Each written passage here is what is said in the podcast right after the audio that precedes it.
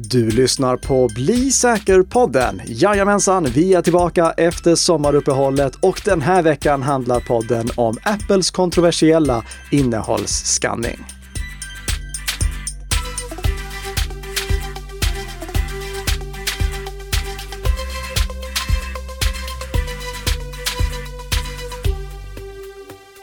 God morgon, god morgon Tess. Ja men god morgon, god morgon Nicka. Det var inte igår Det alltså. var det sannerligen inte. Nej, Har du haft en skön semester? det har jag. Du också, du fick ju också semester. Ja, jag hade ju tänkt att vi skulle ha semesteravsnitt så som vi har haft tidigare somrar. Mm. Men den planeringen, den föll verkligen helt. Tre stycken saker fallerade samtidigt, så till slut så blev det bara, nej, nu tar jag semester också. Det gjorde du helt rätt Ja. i. Så det blev ett litet uppehåll här i eh, podden som produceras i samarbete mellan Nika Systems och Bredband2. Men nu, kära lyssnare, nu är vi tillbaka och vi har ett gäng spännande avsnitt på gång för er nu i höst.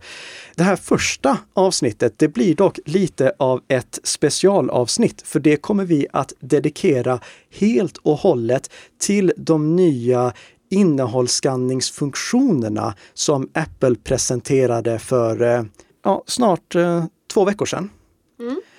Och det är en jättesatsning som syftar till att skydda barn mot pornografiskt innehåll som skickas till dem och att skydda hela världen från barnpornografiskt innehåll. Den här satsningen, den eh, har varit mycket omdebatterad. Integritetsvärnande personer som eh, till exempel Edward Snowden har eh, eh, ja, halvt om halvt sågat den. Jag har också varit ganska aktiv på Twitter för att framföra mina åsikter kring den. Och jag tänkte vi gör som så här att jag börjar med att förklara vad det är den innebär och sen så ska jag ge en liten, liten bild också av vad jag tycker om det. Men vi börjar med att liksom fokusera på tekniken. Mm. Och det vi måste göra då först och främst, det är att konstatera att den här satsningen är inte en ny sak, utan det är tre olika saker som lanseras i samband med iOS 15 och iPadOS 15, MacOS Monterey och Watch, WatchOS 8. Alltså de operativsystemsversioner som Apple släpper nu i höst. Och de är enbart tillgängliga i USA inledningsvis. Så vi som är europeiska användare, vi påverkas inte av dem direkt. Men om det som de integritetsvärnande personerna misstänker kommer hända, då kan vi drabbas av det.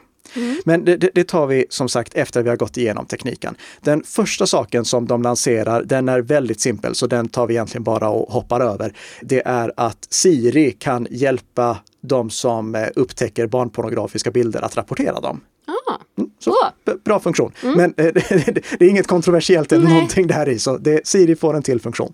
Det var sak nummer ett. Då tar vi sak nummer två och den är lite mer kontroversiell. Det är en funktion som Apple kallar Communication Safety in Messages. Det den här funktionen gör, det är att den skyddar barn från att få nakenbilder som de inte vill ha eller att barn luras att skicka nakenbilder på sig själv. Om ett barn får en bild i ett meddelande i meddelandeappen, då kommer artificiell intelligens på mobiltelefonen att analysera den bilden och försöka förstå vad det är den bilden visar. Ungefär som du vet att Google bildsök kan beskriva vad det är en bild visar. Det är med hjälp av maskininlärning och artificiell intelligens som bilden analyseras. Och om det visar sig att den här funktionen misstänker att det är naket innehåll som barnet inte kanske vill se, då blurras den bilden, alltså gör så att man inte riktigt kan se vad det är den föreställer. Mm. Och så får barnet en fråga där meddelandeappen frågar barnet Vill du verkligen visa den här bilden? Vi misstänker att den innehåller naket material. okej. Och då kan barnet själv välja ifall barnet vill visa den eller inte.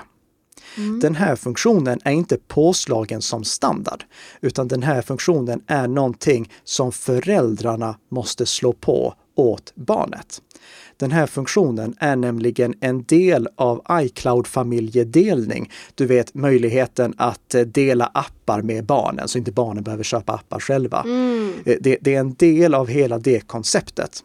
Och ifall en iCloud-familj har barn som är 17 år eller yngre, då kan föräldrarna slå på den här funktionen åt barnen.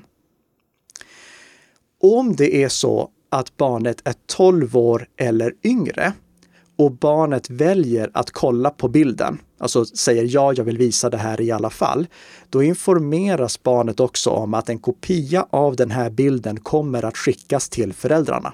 Mm. Och om barnet tar en bild på sig själv som den här artificiella intelligensen bedömer att är en nakenbild, då kommer meddelanden säga vi tror att det här är en nakenbild på dig själv.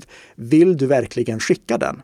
Och om barnet är 12 år eller yngre och säger ja, jag vill skicka den, då får föräldrarna också en kopia på det. Jag måste smyga in med en liten korrigering här. Själva notisen som skickas till föräldrarna innehåller inte en kopia på bilden, utan bilden sparas åt föräldrarna på barnets enhet i ett icke raderbart skick. Men finns det inte en risk för falsklarm, tänker jag? När det kommer till jo, absolut, det gör det. Det, det. det, gör det definitivt. Precis som att den lilla Haufro i Danmark, alltså lilla... Snygg danska där du! Den ja, lilla sjöjungfrun. Ja, men jag växte ju upp delvis i Danmark. Ja. ja, nej men, eh, vad heter den? Lilla sjöjungfrun i Danmark. Mm. Ja, eh, att den har eh, flaggat som pornografiskt material, att det är en tjej som sitter på en sten helt naken. Mm. Den risken finns, men kom ihåg att det här är alltså inte så att det handlar om någon rapportering av barnpornografi pornografi, utan det här är liksom bara en föräldrakontrollfunktion. Ja. Det här är en möjlighet för föräldrarna att se till att barnet inte av misstag kollar på bilder som en pedofil skickar till honom eller henne eller övertalas av en pedofil att skicka bilder på sig själv. Mm. Det är dessutom så att om barnet är 13 år till 17 år, då skickas ingen kopia till föräldrarna. Jag tror att Apple har satt den här gränsen för huruvida barnet kan lätt luras att liksom råka skicka bilder på sig själv eller inte. Men den gränsen är då satt där vid 13 års ålder så att barnet får fortfarande varningen att antingen du har fått ett meddelande som vi tror att innehåller naket material eller du håller på att skicka en bild som vi tror att innehåller naket material på dig. Den varningen kommer fortfarande på mobilen. Men det skickas ingen information till föräldrarna. Okej. Okay. Den här funktionen, den är inledningsvis enbart tillgänglig i meddelandeappen. Men Apple överväger att göra samma teknik tillgänglig för tredjepartsappar så att även till exempel Facebook Messenger och Signal och liknande kan implementera det i sina appar. Och det är ju för att även om det finns eh, pedofiler som har noll koll på det här så finns det ju pedofiler som troligtvis också vet att okej, okay, iCloud, det har den här funktionen, så det, det, förlåt, iMessage, mm. det har den här funktionen så det ska vi inte använda. Så eh, Apple överväger att göra det här tillgängligt för tredjepartsappar också, men inledningsvis enbart tillgängligt för meddelandeappen på iPhone. Och det här är alltså någonting som bara är tillgängligt om föräldrarna väljer att aktivera det, det är inte aktiverat som standard. Men finns det några mm, negativa aspekter av det här? Jag har funderat på det och nu, nu lämnar vi då det tekniska mm. och det, det här är då mina reflektioner kring det. Jag ser inga problem med det här. Inledningsvis så tänkte jag att oh, det här kommer missbrukas av svartsjuk partner.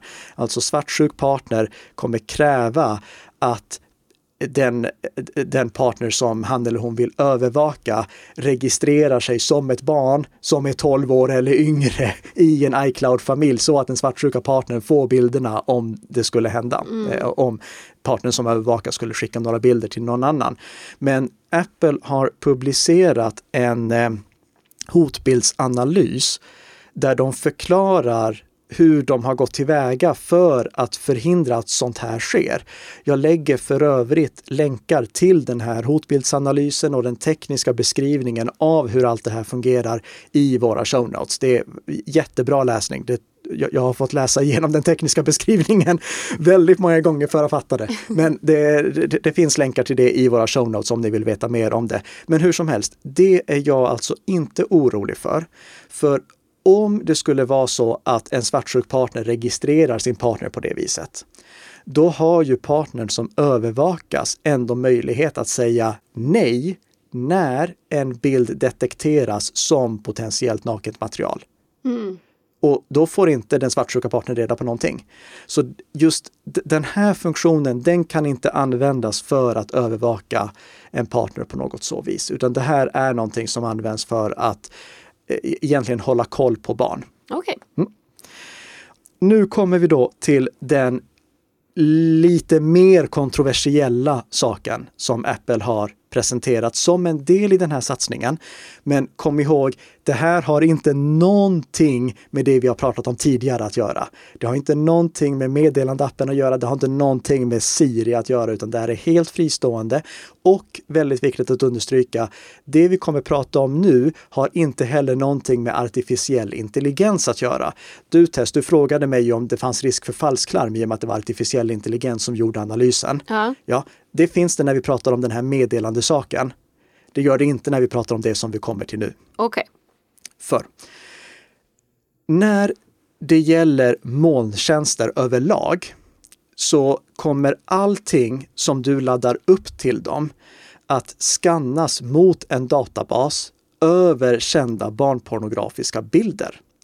Så om du laddar upp en bild till eh, OneDrive eller till Google Drive eller lägger den på på Facebook eller någonting sånt, då kommer den bilden att skannas mot en databas av kända barnpornografiska bilder för att säkerställa att inte någon användare använder en molntjänst för att lagra barnpornografiskt material. Det, det, här sker alltså genom hela branschen.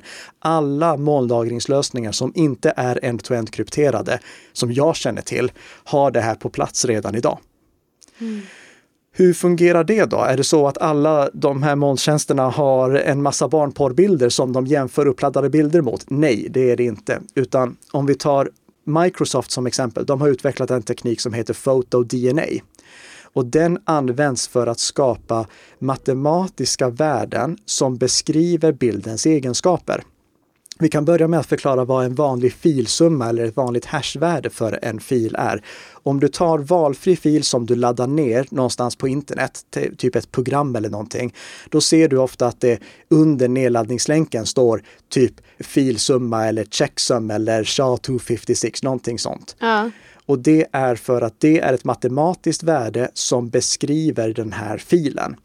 Det matematiska värdet, det ändras om du bara har en bit, alltså en ett eller nolla som blir annorlunda, då blir det ett helt annat värde av det. Den metoden kan inte användas för att detektera barnporrbilder. För att om det bara liksom var filernas checksummor, de vanliga hashvärdena, då hade det räckt med att eh, den som laddade upp en bild hade klippt den lite eller ändrat en pixel i den så hade det varit en annan filsumma och det hade inte eh, kunnat detekteras. Mm. Därför används tekniker som till exempel PhotoDNA som istället baseras på bildanalys och skapar en ett hashvärde som är baserat på bildens egenskaper och som gör att bilden fortfarande matchar även om bilden är lite, lite beskuren. Inte om den är mycket beskuren, men även om den är lite beskuren eller om den är omkomprimerad, alltså någon har sparat om den eller ifall den är skalad, den har blivit gjord större eller mindre. Ja, okay. Apple har utvecklat en liknande lösning som de kallar neural hashes, alltså nervhashar. Och det är samma sak som det syftar till, att de vill ha ett sätt som kan beskriva bilden matematiskt, alltså ha en lång siffertextsträng, alltså det, det, det, det är en lång siffersträng egentligen, men det skrivs med bokstäver också, eh, som beskriver bilden. Men den neural hashen kan aldrig på något sätt omvandlas tillbaka till ursprungsbilden. Utan mm. det, det, är bara en lång siffersträng som beskriver bilden. Och det här, den här kontrollen av alla bilder som laddas upp, där bilderna som laddas upp jämförs med sådana här hashvärden för kända barnpornografiska bilder. Det har vi alltså i alla populära molntjänster som inte är end-to-end krypterade redan idag. Och anledningen till att det inte finns i de end-to-end krypterade, det är att då kan inte den som driver molntjänsten se vad det är som laddas upp. Är du med så länge? Det, Ja, det, det här ja. kommer bli lite komplicerat nämligen. Absolut, kör. Ja, mm, jättebra. Apple, de har inte heller själva tillgång till de barnpornografiska bilderna som de vill jämföra uppladdade bilder mot eller bilder som laddas upp med iCloud-bilder. Nej. Och det är för att Apple får inte ha de bilderna. Alltså det, det, hade varit olagligt för Apple att ha dem. Det är bara ett visst antal organisationer som jobbar med att skydda barn som får ha de faktiska bilderna. Okej. Så det Apple har gjort, det är att de har bett bland annat NCMEC i USA, National Center for Missing and Exploited Children, och andra organisationer som har motsvarande uppdrag i andra jurisdiktioner att ta bilderna som de har i sina databaser, skapa sådana här neural hashes, alltså eh, matematiska värden som beskriver bilderna och skicka de värdena till Apple. Så Ah, att okej. Apple får de värdena. Apple tar sedan alla värden som förekommer i minst två av de här databaserna över värden och behåller dem. Så att de bara registrerar bilder som minst två sådana här organisationer i olika jurisdiktioner har med. Och det är för att inte något land ska kunna slänka in någonting annat än just barnporrbilder i det som vi kommer till att Apple sen gör alldeles strax. De tar de här värdena och så beräknar de en plats som det värdet har i en databas. Sen tar det också och krypterar det värdet och sparar det krypterade värdet så att det hör ihop med den platsen i databasen. Den kombinationen av plats och krypterad neural hash är det som sen går ut till alla iPhones och iPads. Aha. Så när man uppdaterar till iOS 15, då finns det en databas med platser och krypterade neural hashes i iOS. Det här är inte en databas som kan uppdateras utan att eh, Apple eh, skickar ut en ny version av iOS, utan det är liksom inbyggt i iOS. När en användare sen vill ladda upp en bild till iCloud, till iCloud-bilder, då sker det en beräkning på mobiltelefonen som tar bilden, räknar ut den här neural hashen på precis samma sätt och vilken plats den har i databasen. Sen använder den information som finns på den platsen i databasen för att kryptera allting och ladda upp det till Apple. Apple tar sedan den platsen i databasen och kontrollerar ifall det är en matchning. Om det finns en matchning, alltså neural hashen som kalkylerades på, eh, på enheten och neural hashen som Apple har lagrat, om det här stämmer överens, då flaggas den bilden. Eller egentligen, de kallar det en safety voucher, men jag hoppar över det för det är redan tillräckligt komplicerat.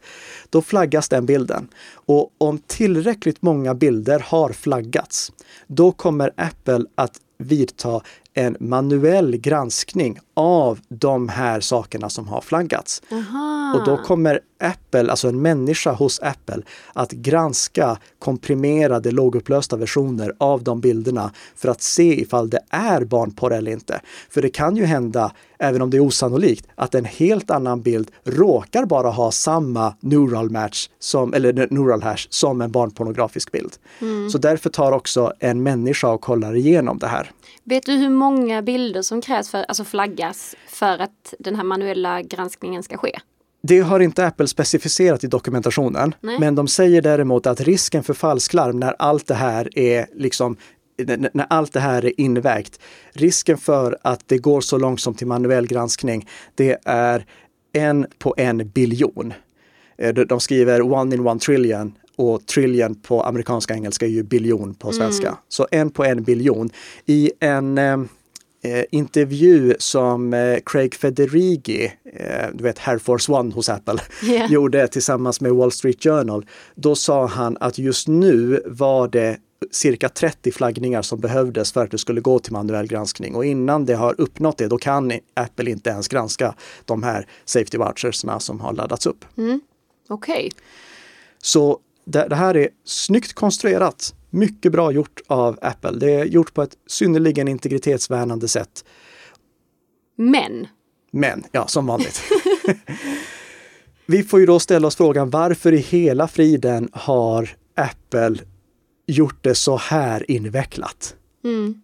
Varför går de över ån efter vatten? För alltså, det, det, är inte så att bilderna i iCloud-bilder är end-to-end krypterade. Apple kan faktiskt komma åt bilderna.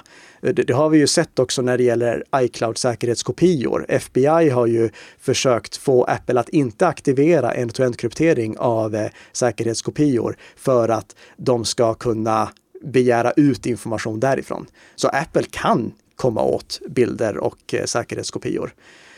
Um, Apple har säkert gjort så att det är svårt att komma åt bilder.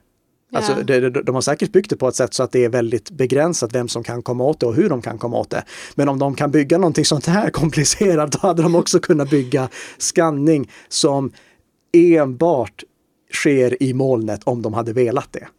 Mm. Men det har de inte gjort, utan de har byggt den här modellen där skanningen görs delvis på mobiltelefonen och delvis i molnet.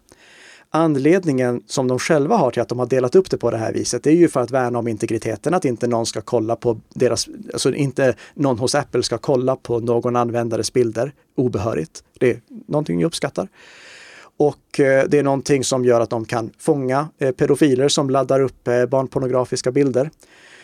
Och det är gjort också så att den som äger iPhonen inte vet om det har blivit en match. Det, det, det jag tänkte inledningsvis, det var att okej, okay, då har de liksom bara eh, skickat ut alla de här neural hasharna till mobiltelefonerna och så kalkyleras neural hashen av bilden på mobiltelefonen jämförs med det som ligger i databasen och så ser de om det är en match eller inte. Mm. Men i så fall då hade ju iPhonen vetat om det blivit en match eller inte. Något som sen hade kunnat användas för att försöka förstå hur det här systemet fungerar.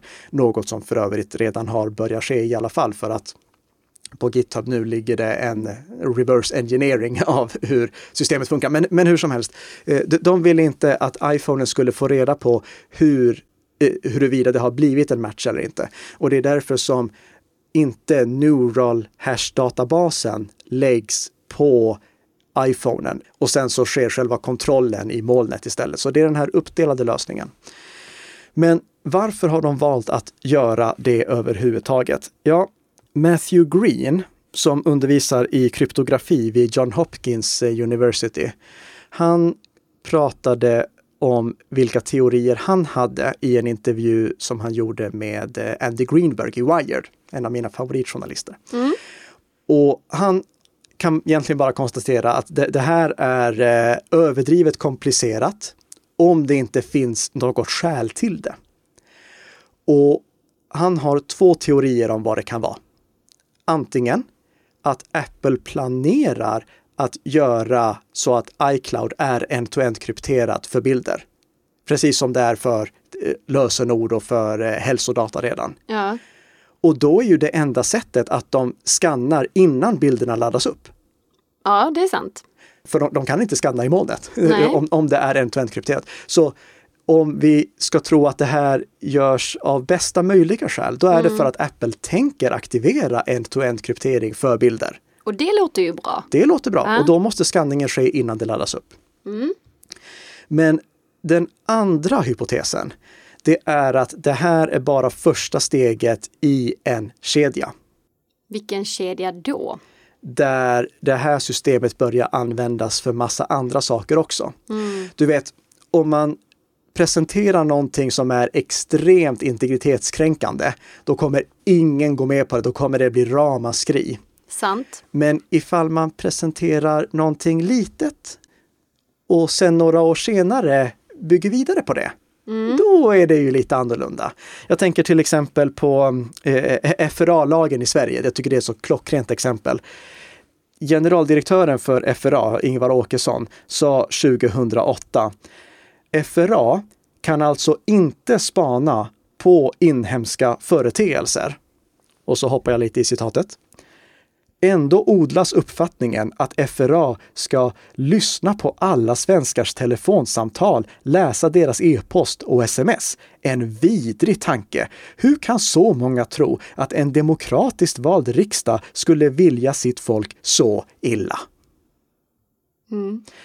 Och sen 15 oktober 2020, då publicerar Sveriges Radio den här nyheten. Regeringen, Centerpartiet och Liberalerna vill nu utreda om FRA ska få möjlighet att signalspana även inom Sverige.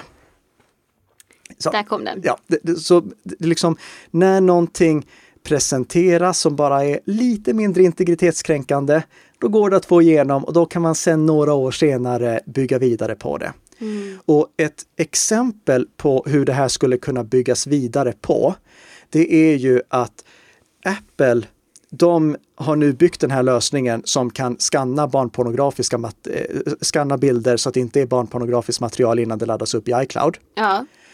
Men de skulle lika gärna kunna skanna alla bilder som finns på mobilen. Mm. Och pedofilerna kommer ju veta, i alla fall de som har lite teknisk kompetens, att de inte ska aktivera iCloud-bilder ifall de har barnpornografiskt material på sin mobil. Mm.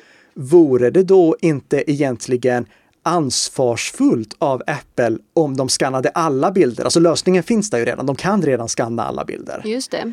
De gör inte det, men de skulle kunna göra det. Och ansvarsfullt, vore det inte direkt oansvarsfullt att inte göra det? Ja. Att inte skanna alla bilder? Absolut. Mm.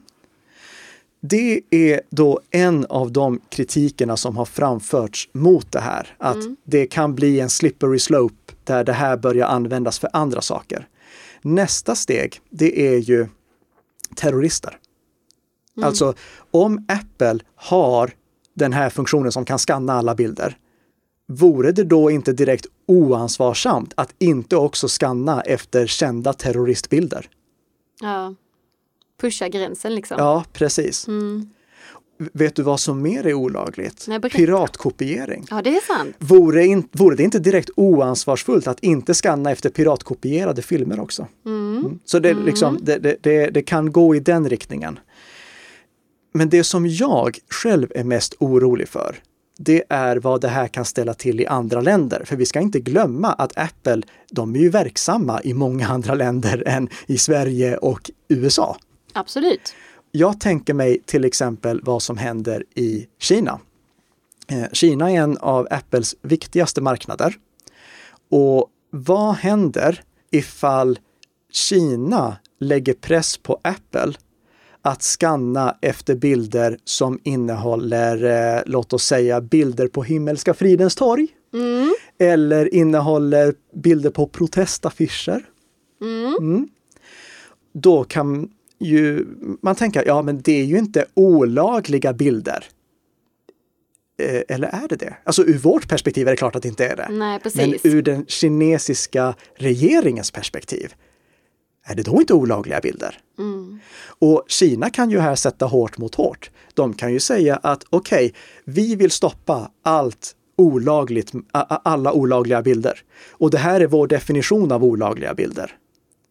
Så ifall något av det här dyker upp, då vill vi att vi informeras om det. Och då kan ju Apple säga nej, det, det här är bara en funktion som ska användas för att skanna efter barnpornografiska bilder. Vi har till och med de som tittar efter ifall flaggade bilder är olagliga eller inte. Vi har en människa som granskar det. Då kan Kina säga det här är olagligt hos oss. Om ni vill vara verksamma i Kina, då måste ni följa våra lagar. Och om ni inte vill följa våra lagar, då kanske ni inte ska vara verksamma i Kina. Mm. Och då får ju Apple fråga sig, har vi råd att inte vara verksamma i Kina? Ja, precis, absolut. I den här hotbildsanalysen, då skriver Apple själva en eh, retorisk fråga till sig själv. Could governments force Apple to add non-CSAM images, alltså icke barnpornografiska bilder, to the hash list? Och då förklarar Apple att nej, det går inte. Men det är ju så som systemet funkar idag.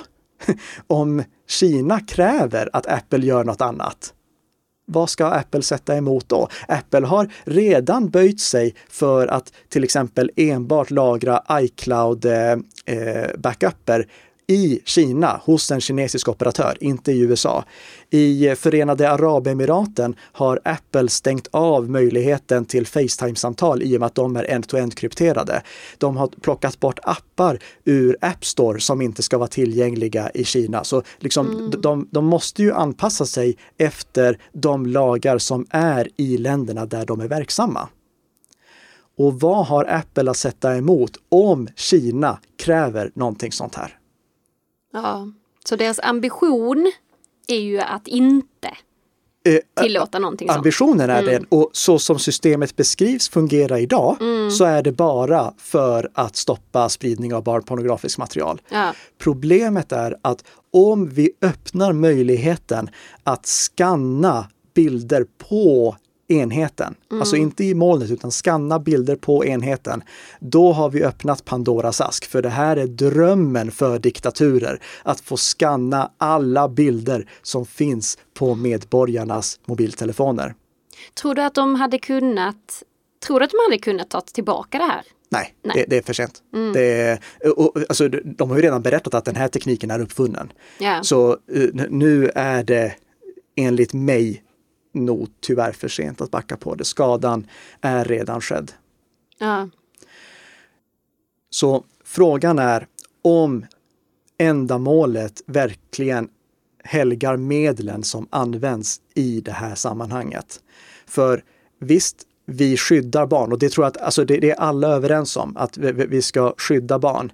Men det här kan också öppna risker som är enorma för frihetskämpar till exempel i, i Kina. Eh, I länder där eh, eh, homosexualitet är förbjudet. Mm. Tänk dig ifall de länderna kräver att det ska även inkluderas listor på bilder som innehåller eh, homosexualitet. Mm. Så då kan ju de kräva, okej okay, om det är någon som har bilder på homosexualitet på sin mobiltelefon, då ska vi också underrättas om ja. det. Ja, det får tiden utvisa här var, vart det bär av helt enkelt. Ja. Och hoppas att Apple eh, står vid sitt ord. Ja, det hoppas mm. jag också. Och kära lyssnare, jag vet att det var ett tråkigt eh, eller dystert avsnitt den här veckan, men eh, jag hoppas att ni ändå tunar in nästa vecka, för då är vi tillbaka igen med ett nytt avsnitt av Bli säker-podden som gör dig lite mer informerad, så som det var det här avsnittet, och lite säkrare för varje vecka som går. Tack så mycket för att du har lyssnat. Tack, tack!